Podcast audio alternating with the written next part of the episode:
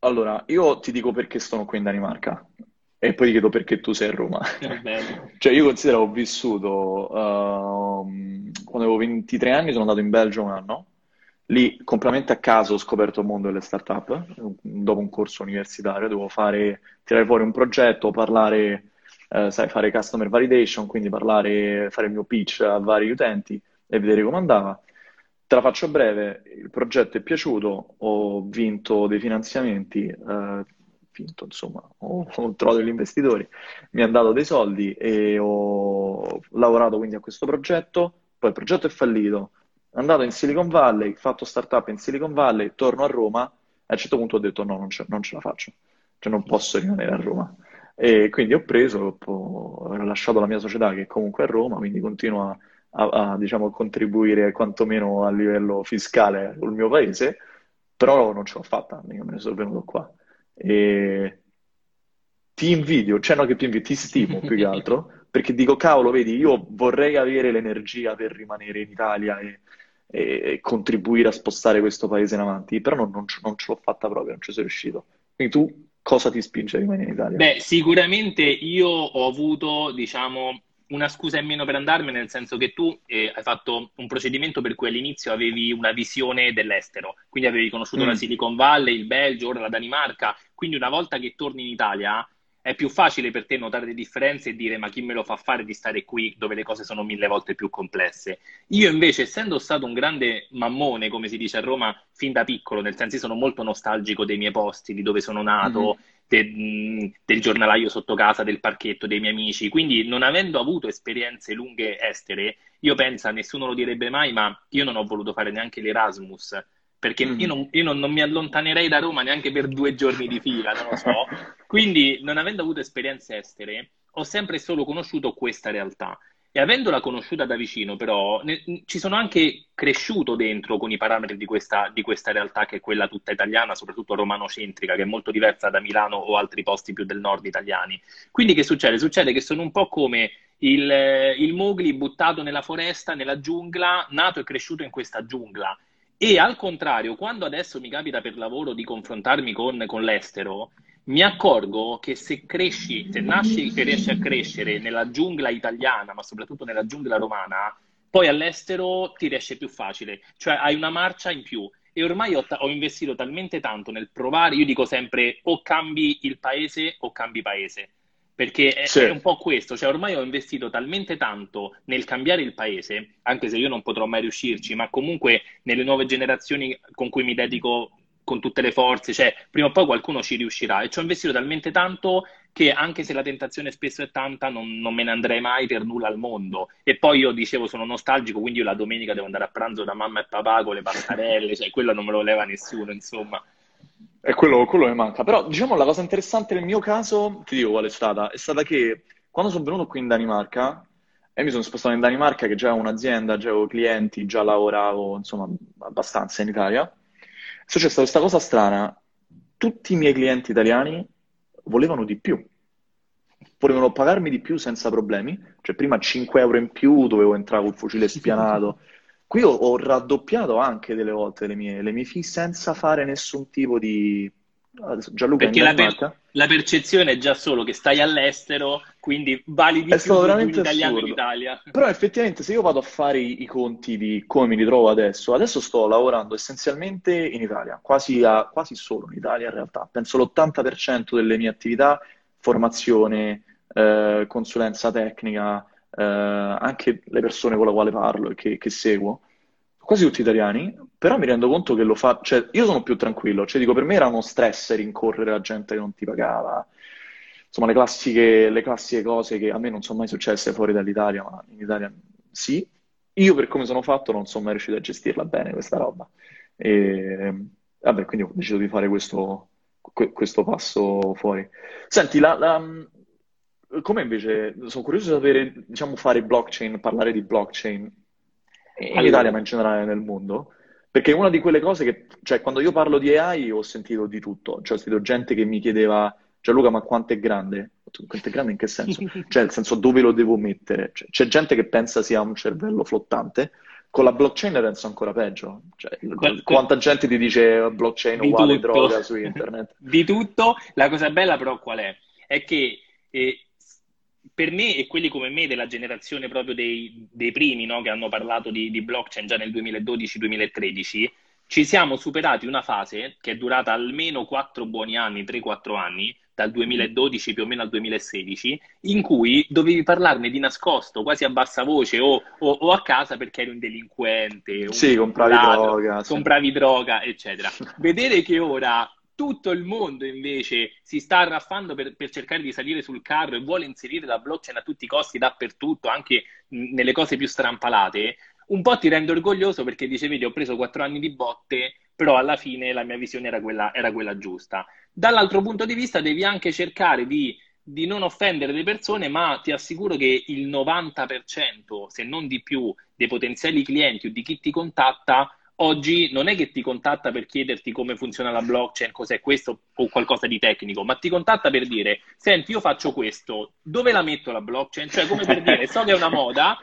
tipo internet nei primi anni, so che è una moda, me la devi solo mettere dentro, mi basta solo inserire la parola, poi se non funziona non fa niente. Sì, Ed sì. è pericolosissimo perché mentre, ringraziando Dio, alcuni esperti, miei colleghi, possono permettersi di dire guarda, lascia perdere, trovati, trovati qualcos'altro, tanti che stanno salendo adesso sul carro perché come internet, il digital, l'e-commerce, come tutte le innovazioni, i primi anni si apre una voragine di mercato e quindi tutti vogliono entrarci, anche chi non ha competenze o chi non conosceva quel settore. Tanti oggi stanno entrando come guru della, della tecnologia e accettano qualsiasi lavoro creando un'enormità di, di danni. Danneggia e quello è problematico. Sì. Ma infatti il mio principale investimento in termini proprio personali di tempo prima ancora della consulenza, dello sviluppo o della formazione, è stato tutto sul, sui media, sull'editoria. Io oggi controllo Cointelegraph, che è considerato uno dei siti più, più importanti al mondo del settore, e il grosso io lo faccio su, su fact-checking e, e, combatto le fake news. Mm. Perché purtroppo basta un titolone del, del Sole 24 Ore, perché magari quel giornalista si è informato male, che, che scrive una cosa sbagliata e ti rovina il lavoro di due o tre anni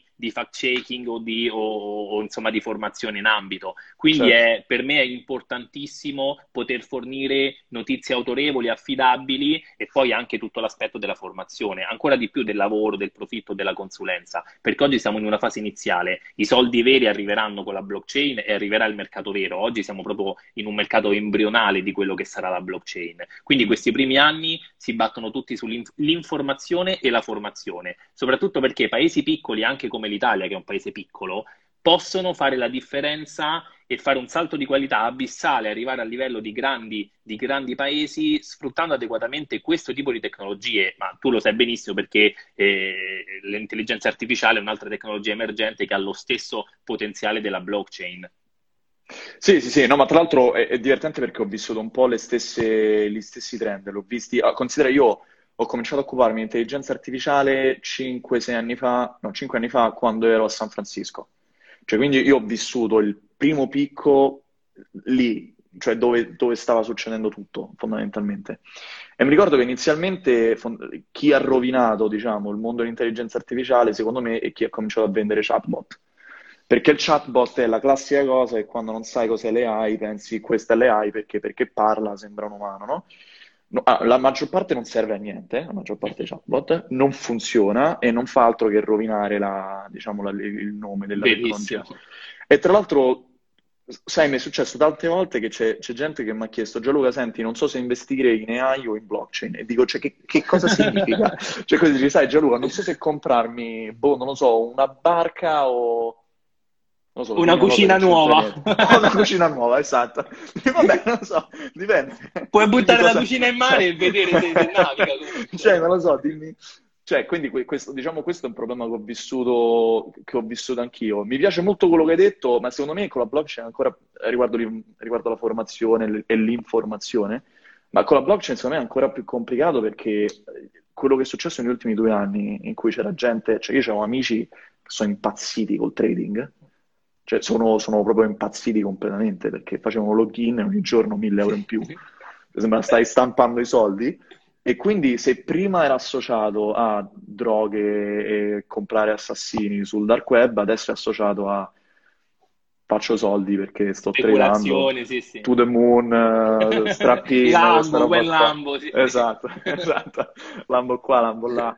Infatti la cosa che volevo chiederti è, allora questo sarà, sarà divertente, io la blockchain sinceramente non l'ho capita.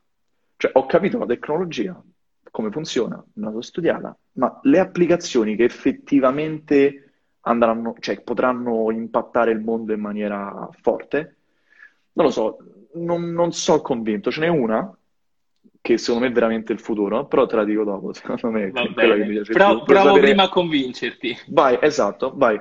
Allora, innanzitutto bisogna capire che la blockchain non è un qualcosa di nuovo, cioè che è stato inventato e lì avrà delle applicazioni nuove, no. La blockchain è un insieme di tecnologie o strumenti applicativi che già esistevano, vedi la firma digitale, vedi l'hash, tutte cose che già esistevano, algoritmi che mm. già esistevano, roba che già esisteva. Dov'è la vera differenza? È che chi ha inventato la blockchain, possiamo avere mille ipotesi, ma ad oggi non sappiamo chi sia, si nasconde sotto lo pseudonimo di Satoshi Nakamoto, chi ha inventato la blockchain aveva una, una sola supposizione, cioè il suo presupposto era l'umanità sta fallendo. Perché? Perché il singolo essere umano punta al profitto personale. Quindi se ha la possibilità di delinquere, di truffare, di rubare, di ingannare, lo farà.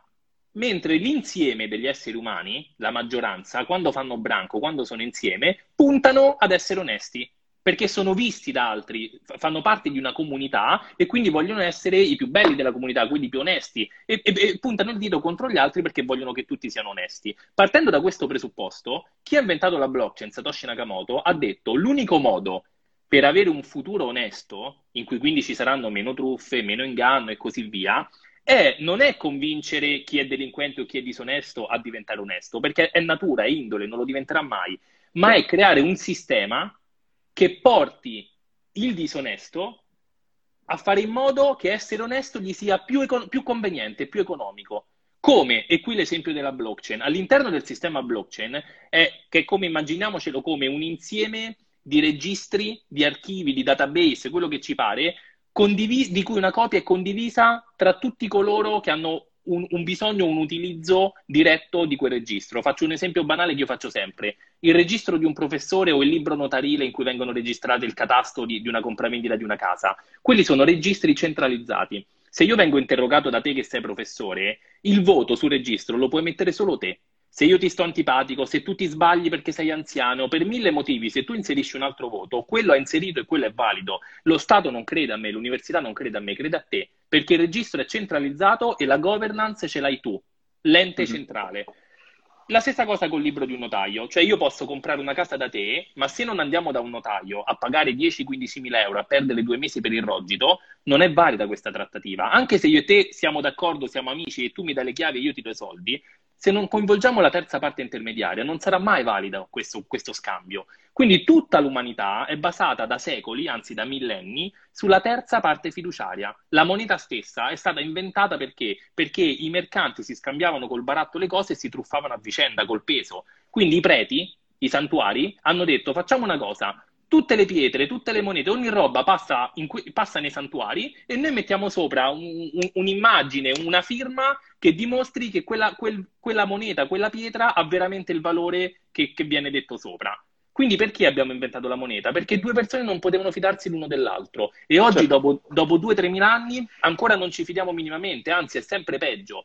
Ecco, allora dov'è la vera rivoluzione della blockchain? Che è lo stesso identico registro, quindi sempre il registro di un professore o, di, o il libro di un notaio, ma in, la governance, il controllo, invece che essere in mano al professore o al notaio, loro possono sempre inserire il dato, ma nel momento, nell'esatto istante in cui inseriscono il dato, in tempo reale, centinaia, migliaia, milioni di persone che fanno parte di quella rete se è una classe saranno solo 20 persone, se è un notaio magari saranno eh, chi ha comprato la casa, i, i, miei parenti, le persone che lavorano al catasto. Tante persone in tempo reale stanno guardando quel dato e come viene inserito. Quindi succede che se tu professore ti sbagli e mi metti un voto sbagliato, io in tempo reale dico no, quel voto è sbagliato, non può essere verificato. E coinvolgo tutto il resto della classe che dice è vero, ha ragione Gianluca, il voto è sbagliato. Quindi il professore che fa? Dice ah, si accorge che ha sbagliato il voto e lo cambia.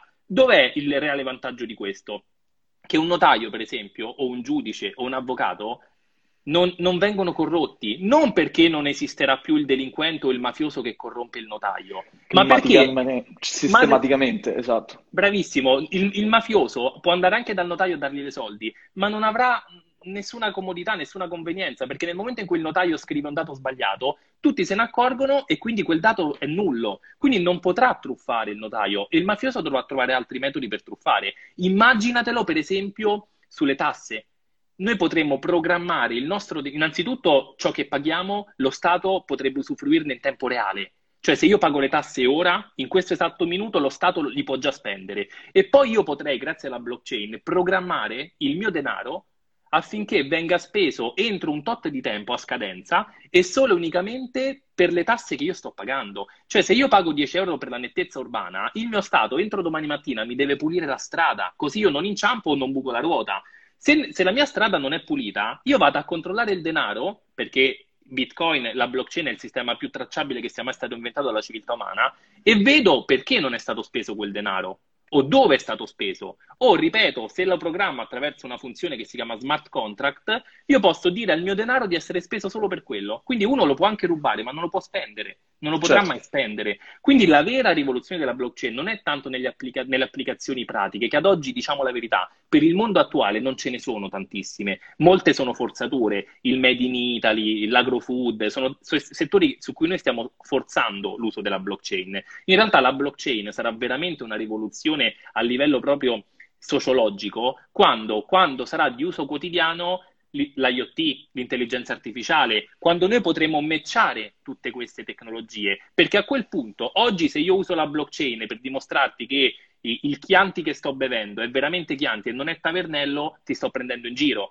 O, o, o per dimostrarti che il pollo della, della, Conad è bio, ti sto prendendo in giro, perché c'è sempre un essere umano che ha esatto, esatto, esatto, che quello che ho sempre truffa. detto, sì, è che, che tra l'altro è proprio il, il, buco di praticamente... Ho visto anche tra l'altro eh, quello che ha fatto Lanza, che ha messo l'ID del check sì. eh, delle notizie. Quello mica ho capito come funziona, c'è sempre un cristiano, immagino, nell'Ansa che... Quello è l'esatto esempio di in quel modo la blockchain non dà nessun valore aggiunto, non certifica assolutamente nulla, però almeno l'ANSA ha fatto il comunicato ed è finita su tutti i giornali e telegiornali perché è stata la prima a usare la blockchain. Ma stessa cosa Carrefour col pollo, quell'altro con le arance, il vino, però nessuno dice che quella, in quella situazione la blockchain non, non, dà nessun contributo aggiunto.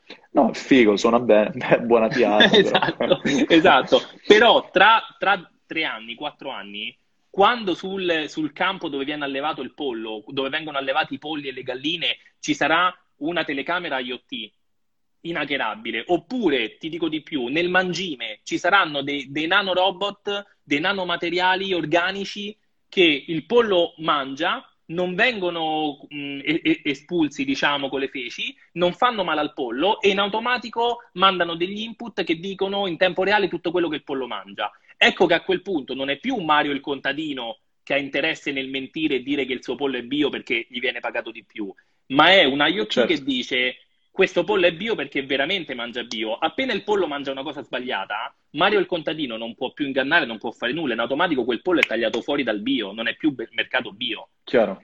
Chiaro, chiaro. No, prima, prima, di risponderti volevo, volevo, dare un po' di spazio alle domande che sono sì, arrivate. Sì, assolutamente. Perché ne ho viste, stanno cominciando ad accumularsi e quindi se, se non ne smaltisco un po' diventa, diventa, un casino. Quello è facile. Salvare la live, sì, se mi spiegate come si fa, poi la salvo. E domande per te ce ne sono quattro. Uno, proposte per farla conoscere già a scuola. Due, come diventare un esperto di blockchain. 3. Come si può usufruire della blockchain, quindi quale software bisognerà scaricare o creare. Questa, vabbè, poi te, te, te la lascio. E l'altra, com'è possibile che se, questo è divertente, com'è possibile che se bitcoin funzionano con tutta questa trasparenza, come possono essere usati nel dark web, e eccetera, eccetera, eccetera. Tra l'altro, aneddoto divertente, ho conosciuto un produttore di Los Angeles che ha fatto un sacco di soldi con il bitcoin perché si comprava le droghe. Questo mi ha detto, sai, io compravo droghe da anni e a un certo punto ho scoperto, cavolo, sono ricco. Questo, questo mi ha fatto venire in mente questo aneddoto divertente. Vedi, era un investimento.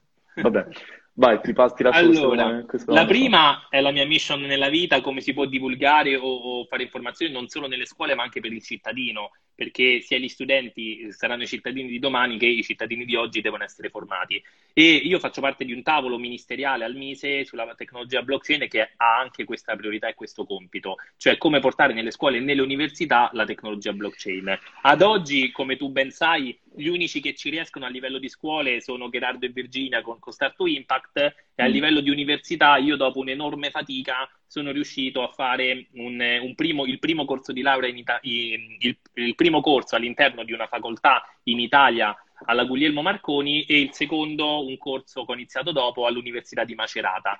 Tutte le altre università italiane non sono ancora al passo, probabilmente inizieranno il prossimo anno e siamo indietro perché nel resto del mondo più del 70% delle università del mondo già hanno un corso in blockchain, quindi siamo molto indietro. Mm. Lì purtroppo deve, deve essere una strategia top down, cioè deve arrivare da, dalle certo. istituzioni perché non si può fare nulla dal basso, se non rendere interessante la materia ai ragazzi come Start to Impact o altri, o con Telegraph, insomma altri eh, siti o fonti che possono sicuramente avvicinare queste materie come anche la tua a, ai ragazzi.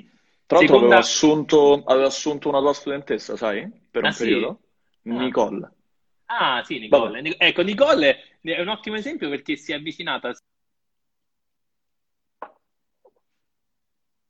sia al mondo digital che al mondo blockchain, quindi esattamente lo, lo stereotipo di millennials ultra mm. curioso mm. che sa che il futuro sarà totalmente diverso dal presente e dice voglio studiare il più possibile, voglio avere più curiosità possibile e poi capire cosa che mi piace di più. Quello è esattamente l'atteggiamento che le nostre scuole dovrebbero insegnare ma. Ma infatti è questa la dinamica che io vedo, cioè io vedo, ah, non so te, ma io ho una quantità di gente, ma di 16 anni anche, che mi scrive che vuole imparare intelligenza artificiale, il digital, eccetera. Cioè, quando tu hai detto deve essere top down, il problema è che il down è pronto. Esatto, il top, il top, non sa manco che Il top non sa manco di che stiamo parlando, sì, cioè sì. che veramente c'è una quantità di potenziale, vabbè, questo è un altro discorso. Io ti dico ti solo senza, senza, fare nomi che al nostro, alla nostra prima riunione al ministero, do, col ministro, il sottosegretario, eccetera, dovevamo, era la prima riunione, eravamo stati convocati per fare la strategia nazionale blockchain, eccetera, la prima parola aperta da, detta da un politico l'ha chiamata non blockchain ma black chair. Da là il, il, logo, il logo del nostro gruppo interno WhatsApp è diventata una sedia nera. Cioè, quindi per farti capire, ed era la persona che aveva voluto quella task force, cioè da lì non si era mai neanche letto cosa fosse su Wikipedia, ecco. E vabbè. Poi la seconda domanda, ricordamela, come si diventa esperto uh, blockchain? Yes. È facilissimo perché? Perché a differenza di altre materie che hanno decenni di esperti, di competenze, eccetera, la tecnologia blockchain è qualcosa di talmente nuovo e innovativo di cui non conosciamo l'inventore perché è sparito nel nulla, quindi partiamo tutti da zero. Quindi anche se uno volesse partire oggi, quindi in ritardo su me che sono partito 7-8 anni fa e su chi prima di me è partito 11 anni fa, comunque potrebbe in pochissimo tempo arrivare allo stesso identico grado di conoscenza e competenza ed esperienza mia o di altri prima di me. Questo perché le fonti sono le stesse per tutti e sono forse il 5 il 6% di ciò che la blockchain è e il resto deve essere ancora scoperto. Tant'è che molte cose vengono dette dopo, perché vengono scoperte a mano a mano. Noi 11 anni fa parlavamo solo di Bitcoin, non parlavamo né di blockchain né di smart contract. Poi abbiamo parlato solo di blockchain, adesso parliamo solo di smart contract, che sembra la vera funzionalità della blockchain. Domani uscirà un'altra cosa ancora. Quindi chiunque certo. può, può, è ancora assolutamente in tempo per salire sul razzo, come dico io. Come deve farlo? Da autodidatta, perché solo da autodidatta oggi può, non essendoci ancora eh, percorsi che si avvicinano a ciò, al di là di percorsi intermedi come può essere Start to Impact o io stesso ho fondato e dirigo una scuola di formazione e, e un master in blockchain a Roma, però al di là di questo de- bisogna partire da autodidatta. Come? Con libri, ci sono pochi esperti internazionali, ma sono famosissimi, hanno scritto delle vere e proprie Bibbie del settore, quindi ci sono quei due o tre libri che sono fondamentali, e siti come Cointelegraph che citavo prima, che ti permettono di rimanere aggiornato, perché io dico sempre a lezione, dico io posso insegnarvi tutto quello che so e che ho fatto fino ad oggi, ma domani, alla fine del mio corso, usciti da questo corso, potrebbe essere cambiato tutto e, e po- potrà valere tutto il contrario di quello che ho detto. L'unico modo che avete per rimanere nel mercato è rimanere aggiornati. Certo. È l'unica. Quindi è quello, è tutto lì il segreto. Ma, infatti c'è, c'è una, cosa, una, cosa, di cui sono curioso. Allora, io ho, praticamente ho deciso che la mia, la mia mission è definire questo nuovo ruolo che è fondamentalmente una persona che sia che a metà tra il business e la tecnologia. Cioè un qualcuno che sta in azienda e riesce a capire sia cos'è l'intelligenza artificiale che quali sono i need di quel business, quali sono i need di, di quell'industry e, e, cercare di trovare appunto quali sono gli use case, gestire progetti, eccetera, eccetera. Che non è una figura tecnica, cioè non è il data scientist che sta lì e programma. Perché diciamo che, a parte che molte di queste tecnologie stanno diventando commodity, cioè vedo che Google comincia a rilasciare tool che veramente point and click, clicchi e ti fai i modellini tuoi. E, ma secondo me non è che sta lì, il valore non sta lì, cioè la maggior parte dei, dei, della tecnologia. Eh, la domanda che mi pongo è, a parte se secondo te c'è lo stesso tipo di need in, in azienda, um, ma è soprattutto come, come, lo, come crei questa, questa, figura? Questa è una domanda alla quale non ho, non ho, ancora risposto, perché la maggior parte delle persone quando vogliono eh, approcciarsi all'intelligenza artificiale pensano che devono programmare. E penso sia la stessa cosa con, la blockchain, immagino. Se non vogliono fare trading eh, e andare to the moon, come dice il mio amico Michael, eh, la maggior parte di loro penso che, immagino sia un ruolo tecnico. Le aziende, dalla mia esperienza, stanno cominciando a capire che forse avere la migliore tecnologia del mondo non ti serve a niente se non c'è qualcuno che ti tira fuori una strategia. Ok? E quindi adesso stanno cominciando a capire questa cosa, ma continuano a cercare di assumere sempre data scientist piuttosto che questa figura al centro che non so come chiamare. Um, quindi volevo chiederti, uno, se, se, c'è secondo te questo need anche con, con, la blockchain, di trovare queste figure, questi ibridi, e due, se sì, come, come lo creiamo, come, come, li formiamo, come le formiamo queste persone, come spieghiamo che serve questo ruolo sia alle aziende che alla gente? sono stufo di tutte queste persone laureate, magari non so, in economia, che mi dicono Gianluca come divento data scientist. No, non lo fa, perché lo vuoi fare? Cioè te lo dico, una rottura di scatole, stai lì davanti allo schermo e programmi tutto il giorno, fidati, non lo vuoi fare. Però la gente non sa che esiste quest'altro ruolo, che esiste quest'altro bisogno. Allora, secondo me sono need che ci sono non solo in blockchain e intelligenza artificiale, ma ci saranno anche in altre innovazioni. Quindi è una cosa in comune con tutte le, le novità, mm. con tutte le, le, innovazioni tecnologiche. E secondo me, per due motivi totalmente diversi, quasi opposti, eh, entrambi i mercati, e parlo di intelligenza artificiale e blockchain, ora stanno proprio nel momento di, di maturazione di questa consapevolezza, cioè nel momento in cui finirà la moda de, del tecnico e inizierà ad avere bisogno il mercato di quelle figure ibride di cui, di cui parli. Perché dico questo?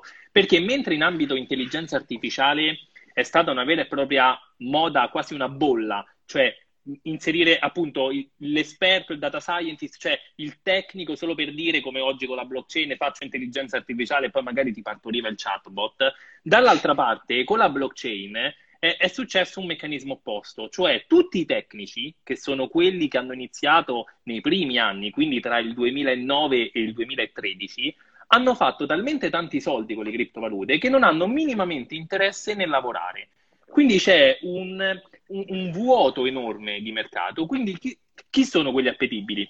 Quelli della seconda generazione, quelli che hanno iniziato e stanno iniziando in questi anni a studiare blockchain e che quindi si stanno approcciando con delle consapevolezze nuove rispetto al tecnico che conosceva solo gli algoritmi. Certo. Si stanno approcciando con la parte business. Quindi chi oggi cerca un tecnico e dall'altra parte trova un tecnico disposto ad essere assunto, ha la certezza che quel tecnico molto probabilmente è un tecnico di seconda generazione, perché di primo costerebbe troppo, perché ha talmente tanti soldi che non ha bisogno di lavorare per spostarsi e non gli interessa. Quindi essendo un tecnico di seconda generazione, la sua mente non sarà 100% crittografia, sarà 50% tecnica, crittografia, e 50% management, business, economia, e quindi sarà esattamente quella figura ibrida che, di cui parlavi tu che serve anche nell'intelligenza artificiale. Ed ecco che questo sta abituando piano piano le aziende ad aver bisogno di quella figura, perché sarà una figura fondamentale, secondo me sarà il fulcro di tutto, perché l'applicativo intelligenza artificiale o l'applicativo blockchain, il potenziale anche solo di capire nella tua azienda come poter inserire questa applicazione o quest'altra, te lo può dare solo questa figura ibrida.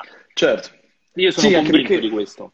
Ma infatti, guarda, vedo tra l'altro tra i commenti c'era qualcuno che diceva è bello programmare comunque, non discreditate nei programmatori. Attenzione, no, no, ma assolutamente. dico cioè io non dico che programmare fa schifo, cioè lo faccio tutto il tempo, voi potrete farmi vedere il mio schermo adesso è pieno di codice e di cose, cioè lo faccio. Quello che dico è che tanta gente si è approcciata all'intelligenza artificiale o si vuole approcciare all'intelligenza artificiale perché hanno visto gli stipendi medi dei data scientist, vedono che, senti, io Cioè, in questo periodo di coronavirus ho una serie di amici che hanno perso il lavoro e una serie di amici che mi dice Gianluca, ti prego, aiutami a assumere data scientist. C'è una quantità di lavoro in questo settore spaventoso e tanta gente si, dice voglio diventare data scientist perché voglio trovare lavoro facilmente, uno, e voglio fare tanti soldi, due. Se queste sono le motivazioni è sbagliato, perché è un lavoro che, uno, non è facile, due, ti assorbe completamente, cioè, quando io programmavo e basta, veramente cominciavo a lavorare, aprivo il terminale, otto ore più tardi chiudevo il terminale, stavo, stavo in Matrix per otto ore. E non a tutti, soprattutto se hai scelto di fare economia o business, non penso che queste sono car- le, diciamo, le, caratteristiche della tua personalità, no? Quindi probabilmente tanta gente non ha idea di cosa significa fare quel lavoro e che c'è un'alternativa. Uh, sulla blockchain è interessante perché sinceramente penso di aver conosciuto nella mia vita forse tre persone che scrivono smart contract e cose di questo tipo. Cioè effettivamente non, non ci ho mai pensato a questa cosa. Chi lo sapeva fare all'inizio adesso è multimilionaria e quindi dice ma che volete? Eh, faccio altre cose. No? Tra l'altro, ri- rispondo alla domanda del dark web perché ho visto che sotto la persona l'ha riscritta altre quattro volte. Si vede, ah, che, sì, lui è veramente che mi sa che ha comprato tanta droga e vuole capire se... Allora, rispondo non giudichiamo, eh, non, non, non giudichiamo assolutamente. Rispondo alla domanda del Bitcoin nel dark web. All'inizio esisteva un unico enorme mercato enorme, un e-commerce de- del delinquere dove ti vendevano anche dei dromedari in via di estinzione, qualsiasi cosa, che la utilizzava Silk Road, no? la Silk Road che utilizzava Bitcoin. Che è successo poi? Tutti hanno iniziato ad utilizzare Bitcoin nel dark web perché Silk Road aveva aperto le porte a questa, a questa moda. Che è successo? Che Silk Road li hanno arrestati sia il proprietario che molti di, di chi ne facevano parte proprio perché Bitcoin è tracciabile. Da quel momento in poi, oggi, chi un minimo ne capisce tecnicamente, e non voglio dare consigli a nessuno, utilizza delle criptovalute realmente anonime, come Monero, Zcash o altre criptovalute.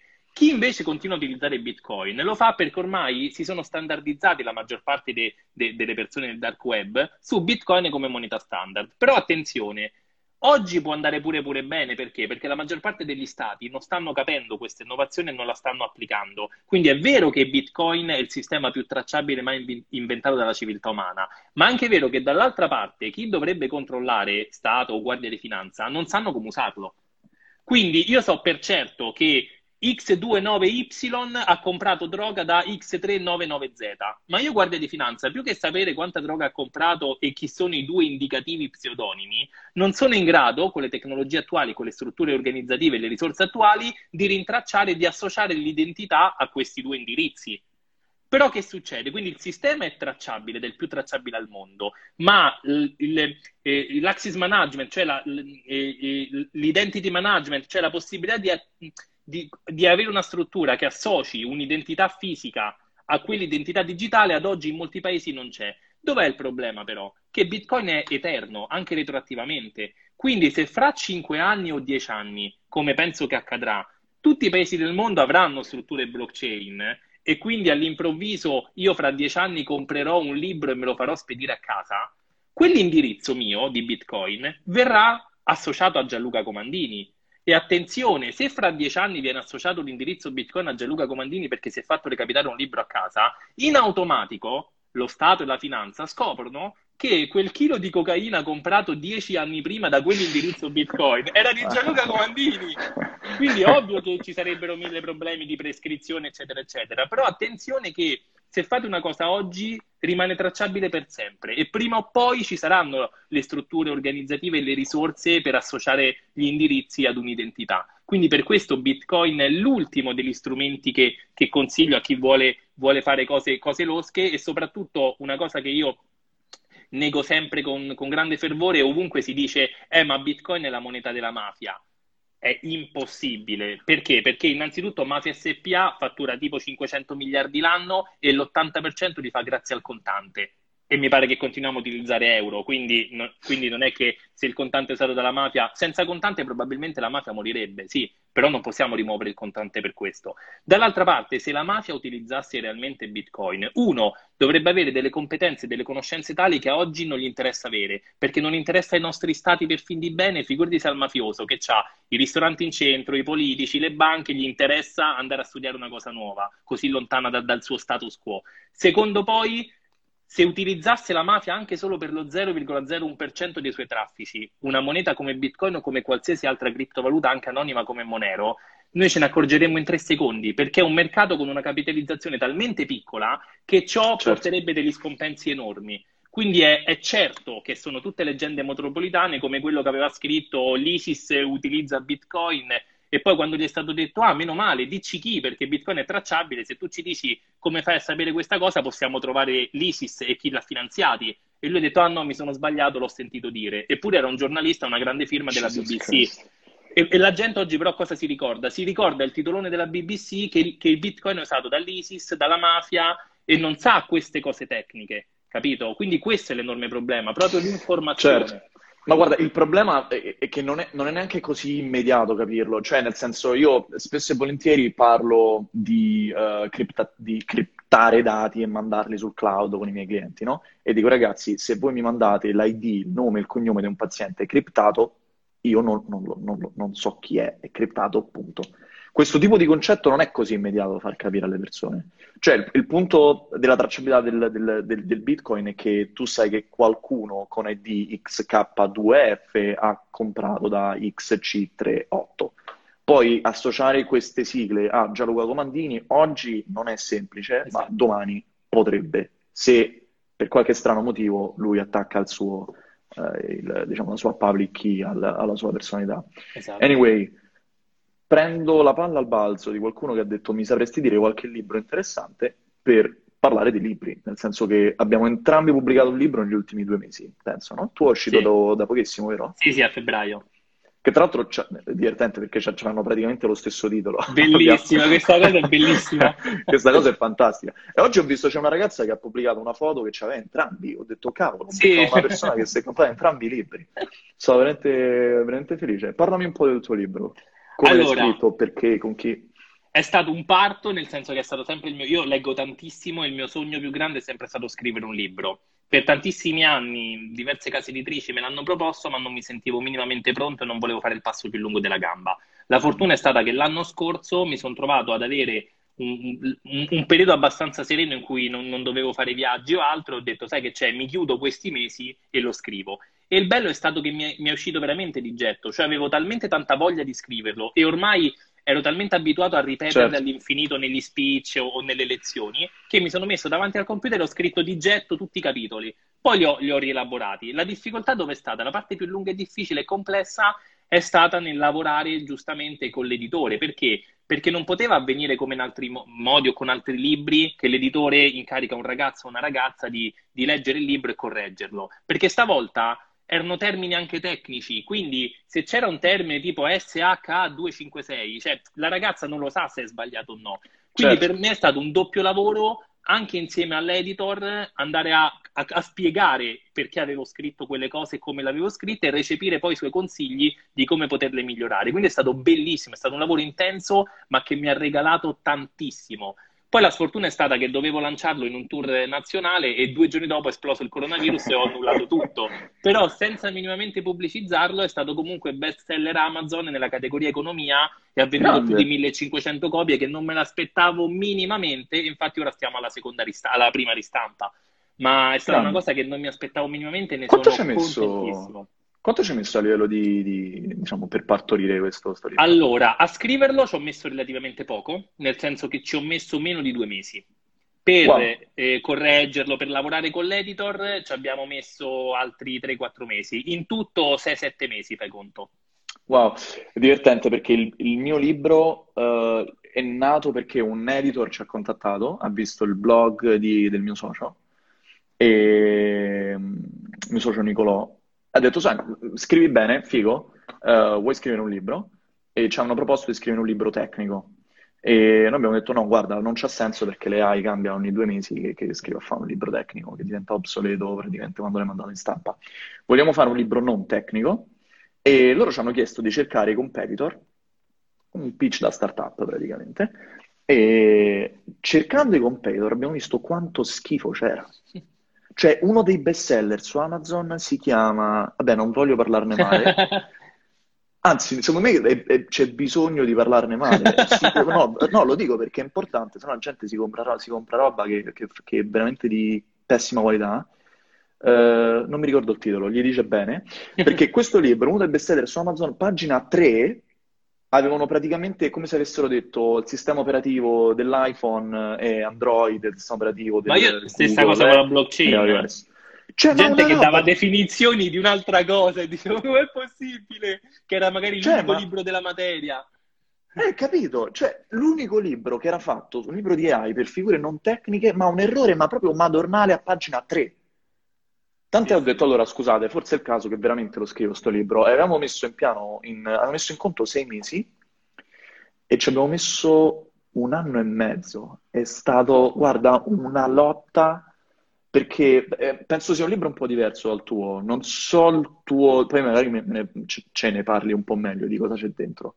Il nostro era fatto per prendere una persona, un professionista, quindi una persona che eh, lavora, che questa, questo tipo di tecnologia la vuole applicare, che non sa nulla, quindi parte da zero, e portarlo a capire, uno, cos'è l'AI, come funziona, cosa è possibile, cosa non è possibile, come si fa, perché servono, questi, servono i dati, perché serve questo, eccetera. E il secondo step è come lo porto in azienda, quindi questo libro doveva funzionare fondamentalmente per, è tipo AI for Dummies, no? Uh, doveva funzionare per chiunque. Abbiamo fatto tre giri di review, quindi avevamo una figura col nostro editor, loro sono americani, si chiama un development editor, appunto, che è una persona che ci segue, nel, ci ha seguito in tutto il processo, e tre giri di review con delle persone che leggevano il libro e ci davano feedback. E fondamentalmente a ogni giro di review capivamo, cavolo, questo libro diventa fighissimo se cambio questa roba. Secondo step, cavolo, diventa fighissimo se aggiungo questo. E il problema è che all'inizio è facile, ma quando c'hai 250 pagine in A4, cioè è grosso, andare a modificare qualcosa al capitolo 2 e, ci voleva un mese. E quindi si è portato appresso un sacco di tempo. E il problema è stato che abbiamo cambiato tre development editor. Quindi ogni volta quello è stato un, un veramente una mazzata sul collo. Quindi il tuo libro per, per chi è? Cioè, allora, è il, tuo, il, mio libro tuo... nasce proprio blockchain for dummies, anche il mio, però non per i professionisti, ma più per gli studenti. Cioè io quello che Awareness. mi sono immaginato è... Mm. E oggi molti mi chiedono dove posso studiarlo e io sono costretto a dirgli da nessuna parte perché ancora non ci sono i corsi. Però ci saranno i corsi e quando... sempre la batteria. E quando ci saranno la gente dirà, ok, dove, che libro di testo mi consigli? Dove posso leggerlo? Ecco che lì o davi libri internazionali, oggi prima qualcuno ha chiesto dei libri, il libro, il, il must have, il must read del, del, del, del, settore è Mastering Bitcoin di Antonopoulos, oppure The Bitcoin Standard, sono i due libri proprio migliori, ma sono internazionali. Ecco, la traduzione italiana è uscita da poco ed è comunque una, una traduzione. Di, di libri italiani su, generali sulla materia completa non ce ne sono. O c'è quello che parla di smart contract, o quello che parla di bitcoin, o quello che parla di fisco, di legale e così via. Io invece da zero alla luna perché ho detto, anche se tu parti da zero, ma hai capito che il futuro sarà in questa direzione e vuoi arrivarci, con il mio libro puoi capire tutto dalla A alla Z e arrivi sulla luna insieme a quelli che sono partiti 7-8 anni fa. Quindi quello, quello era il concetto. Chiaro. E infatti io nel libro parlo di tutto, parlo di blockchain, di bitcoin, di altre criptovalute, di smart contract, di parte fiscale, parte legale, di formazione, di applicazioni pratiche. Cioè chiunque tu sia, un avvocato, uno studente, un universitario, un programmatore, in questo libro trovi delle conferme che, che possono consolidare ciò che già sai o già intuivi e, delle, e ti vado a coprire tutte le altre lacune, anche se non avrai mai a che fare con l'aspetto legale, ma domani in un'azienda potresti fare quella figura ibrida di cui parlavamo prima e ti potrebbero chiedere conto della parte legale o fiscale e almeno qui sopra l'hai studiata. Certo. E in più ho chiuso con un glossario perché manca un glossario della materia che dice tutti i termini e le definizioni chiavi di qualsiasi aspetto o piccolo particolare di, di termini tecnici della, della, materia. Quindi tant'è che tutti lo stanno utilizzando come, come fonte principale per le proprie tesi perché quest'anno poi c'è un boom di tesi sulla blockchain e tutti mi dicono, molti ragazzi mi scrivono dicendomi è l'unico libro che avrei fatto copia e incolla, cioè nel senso che qualsiasi cosa in quel libro la trovo. E infatti ho un sacco di, di citazioni e, e, mi fa strapiacere. L'unica cosa che non mi piace, e lo dico, eh, l'editore è stato favoloso, Dario Flaccovio, l'editore è stato meraviglioso. L'unica cosa che non mi piace è il colore perché io sono della Roma e questo è celeste come la Lazio. No. Quindi mi hanno ucciso, questa cosa mi hanno ucciso. No, noi considera, allora, la prima ipotesi di copertina per questo libro qua era la, il tipo di copertina che è questo editor, che non so se ce n'è, non c'ho qualche copia. Vabbè, loro fanno tutti i libri bianchi con qui una fascia di un colore e qui una foto presa da degli stock del 1800, tipo da un libro. Quindi c'era un'animazione di una donna a caso che, non lo so, faceva la pasta. Ho detto no, ragazzi, no. E alla fine abbiamo fatto questa cosa abbastanza semplice, ma di cui sono abbastanza soddisfatto. Tanta gente mi chiede dove si trova, ho visto. Allora, su Amazon adesso non è disponibile per un semplice motivo, che sono tutti stampati in America e con il Covid, eccetera, praticamente non hanno fatto in tempo a chiudere, a, a i magazzini. Lo potete prendere o aspettate, lo prendete sempre su Amazon.it, funziona anche col bonus 18 app, che non ho capito bene come funziona. Neanche io, qualsiasi voi cosa può comprare con quel bonus. esatto, però se voi lo sapete meglio di me, altrimenti su manning.com e fate conto che cioè, io in totale per adesso ho tutte queste copie e basta, quindi io non, non ne ho tantissimi, proprio perché hanno cominciato a stampare da poco, Covid, è successo un casino, insomma. Io chiuderei, visto che insomma ci siamo, con... Ci siamo divertiti. Uh, io mi sono divertito un sacco, spero anche tu, spero anche le cento e passa persone che stanno online. Con una, un, un, diciamo una, una, riflessione finale, io noto che sia me che te alla fine parliamo tanto a ragazzi giovani. E io parlo praticamente 80% a italiani e tu il 100% italiani. E quindi noto che c'è, come diciamo prima, c'è questa base, cioè questi ragazzi giovani che hanno una, una voglia di spaccare veramente il mondo e di capire di, e di conoscere di, e di veramente mettersi, rimboccarsi le mani e fare cose. Volevo chiudere con un po' di consigli per questa gente. Cosa, cosa, cosa, dici a queste persone? Fai benissimo perché purtroppo sono secondo me la generazione che più ha voglia di spaccare il mondo perché è l'unica generazione, quella attuale dei ragazzi, dei millennials o la generazione Z, sono le uniche generazioni che hanno capito che il futuro sarà totalmente diverso dal passato dei genitori e quindi non ci sarà nessun legame in comune con ciò che hanno potuto vedere fino ad oggi. L'hanno capito, hanno voglia di spaccare ma dall'altra parte non hanno dei benchmark o dei punti di riferimento, soprattutto istituzionali, che gli possano indicare la strada.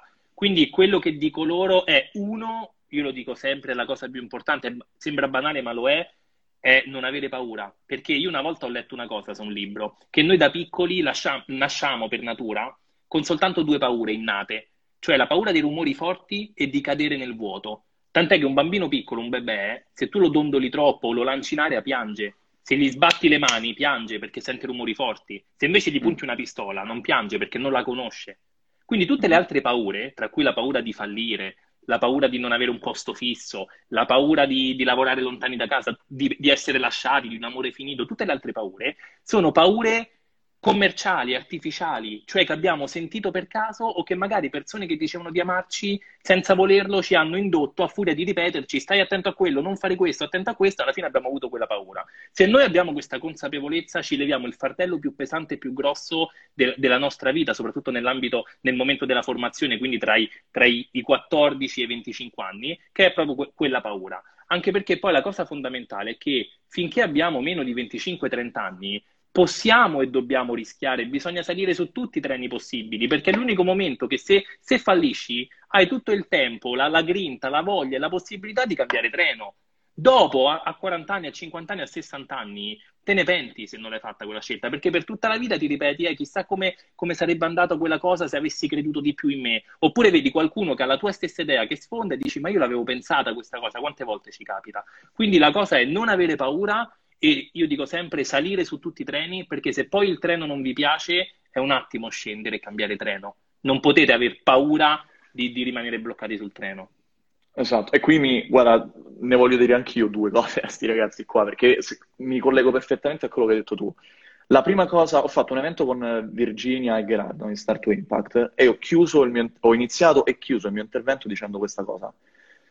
La cosa più difficile di ottenere quello che vuoi e capire che cos'è. Cioè, ad oggi avete, abbiamo talmente tanta scelta e talmente tante opportunità che il problema principale, per quanto mi ha riguardato, è stato capire cosa volevo. Certo. Questo è il problema. Cioè, io partito, sono partito che volevo fare l'ingegnere perché avevo un esempio che era mio padre, mi piaceva quello che faceva, ho detto forse anch'io faccio posso fare l'ingegnere, mi piace. ho scoperto che non mi piaceva, ho detto no, voglio fare startup, app, cose strane, eccetera. Non mi piaceva, voglio fare il data scientist. Mm, ho detto ok, forse ci sono, e da lì poi in realtà ho capito che quello che volevo fare era spiegare alla gente invece di stare lì a programmare. Però non puoi scoprire chi sei tu senza sperimentare, senza provare. E la seconda cosa che secondo me si lega con questo punto qui, ed è fondamentale, è che oggi nel 2020 non dovete chiedere il permesso a nessuno. Vero. Cioè, mentre no, veramente vent'anni fa, se non c'era un'università che aveva scritto da qualche parte stamp, Gianluca Comandini sa la blockchain, vai e fai il tuo lavoro. Vent'anni fa era così. Qualcuno doveva dire, sì, Gianluca Comandini è un ingegnere, puoi fare l'ingegnere. Oggi non devi chiedere permesso a nessuno. Oggi devi farti un mazzo così per studiare, imparare, dimostrare il tuo valore e da lì in poi, appunto, basta, non c'è, è democratico. Me, il successo non è mai stato così democratico come nel 2020. Verissimo, pienamente d'accordo. E questo ve lo dovete rendere conto e sfruttarlo. Ottimo, va bene. Senti, io ti saluto, ti... è stato divertente. Qualcuno dice che dobbiamo farlo diventare una, un appuntamento settimanale. Il martedì so se... del Comauro. il martedì del Gianluca al quadrato, lo possiamo chiamare questo format.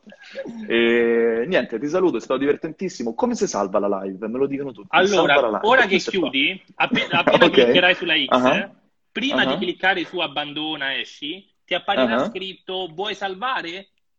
Okay. o abbandonare, mi raccomando, Perfetto. pubblica perché sennò la cancelli per sempre. Consulenza social media da Gianluca Comandini, ragazzi, cioè top, meglio di così non poteva andare. È stato fantastico. È stato bellissimo, grazie Gianlu, ciao a tutti. Ciao, ciao, ciao. a tutti.